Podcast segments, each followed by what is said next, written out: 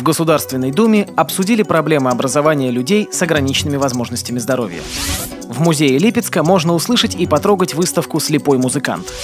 Активисты из Санкт-Петербурга просят помощи в поисках пса Феди.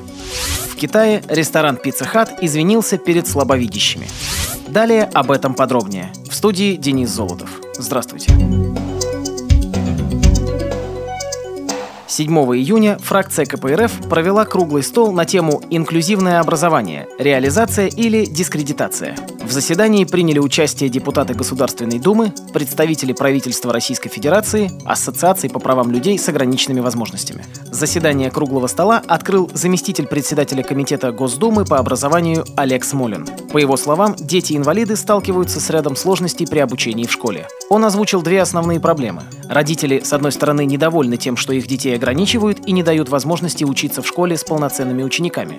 С другой стороны, высказывают недовольство тем, что количество специализированных школ, дающих инклюзивное образование, сокращается, и детям с ограниченными возможностями приходится учиться в обычных школах, которые должным образом для этого не приспособлены.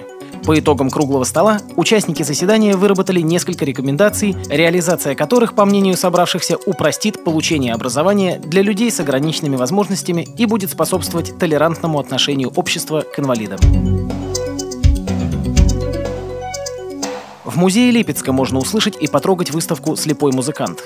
Вернисаж проходит под эгидой культурной олимпиады Сочи-2014. Главная особенность экспозиции в том, что для инвалидов по зрению создана интерактивная зона. В этом отделе они могут прикоснуться к экспонатам, по-своему исследовать их и даже сыграть на музыкальных инструментах. В Липецке это первая экспозиция, которая помогает незрячим и слабовидящим людям ощутить себя полноправными посетителями музея. В специально адаптированном пространстве мы проводим экскурсии для незрячих и слабовидящих посетителей. В помощь им создан аудиогид-плеер с голосовым описанием экспонатов, а также звучанием музыкальных инструментов. Кроме того, все этикетки интерактивной зоны подписаны по Брайлю, рассказали в музее. В экспозиции представлены 50 экспонатов, которые музей собирал на протяжении века. Коллекция музыкальных инструментов 19 и 20 века включает в себя русские народные и современные классические инструменты – духовые, струнные, щипковые, смычковые и клавишные. Посетители также могут увидеть и отдельный раздел выставки, посвященный звуковоспроизводящим устройствам от полифона до магнитофона 90-х годов.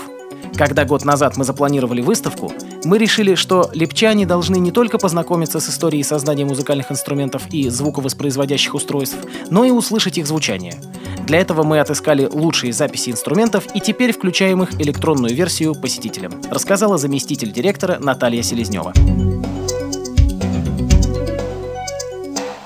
Петербурге активисты разыскивают собаку по кличке Федя с удивительно трогательной историей. Этот умный пес был когда-то поводырем у слепого мужчины. Он не был профессиональным, специально обученным поводырем, скорее это был самоучка, рассказывает волонтер благотворительной организации «Все хвосты» Ирина Решетникова. Хозяин Феди умер, и пес оказался на улице. Собака много скиталась, голодала и терпела побои от людей, однако она не утратила своей природной доброты и не растеряла своих навыков по оказанию помощи слепым. Федя познакомился со слепой собакой и стал для нее поводырем. Их крепкая дружба продолжалась, пока та не погибла. А спустя некоторое время, по воле судьбы, талантливый поводырь сам остался без глаза. Со временем нашлась добрая женщина, пожелавшая стать хозяйкой пса.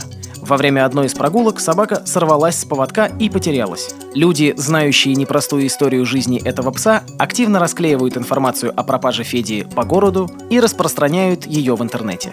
Они просят откликнуться всех, кто где-то мог видеть черного пса без правого глаза. Слабовидящие жители китайского города Джэньчжоу обиделись на одно из заведений сети быстрого питания Pizza Hut. Причиной недовольства послужила 15-секундная реклама нового блюда, которую пиццерия разместила на своем сайте.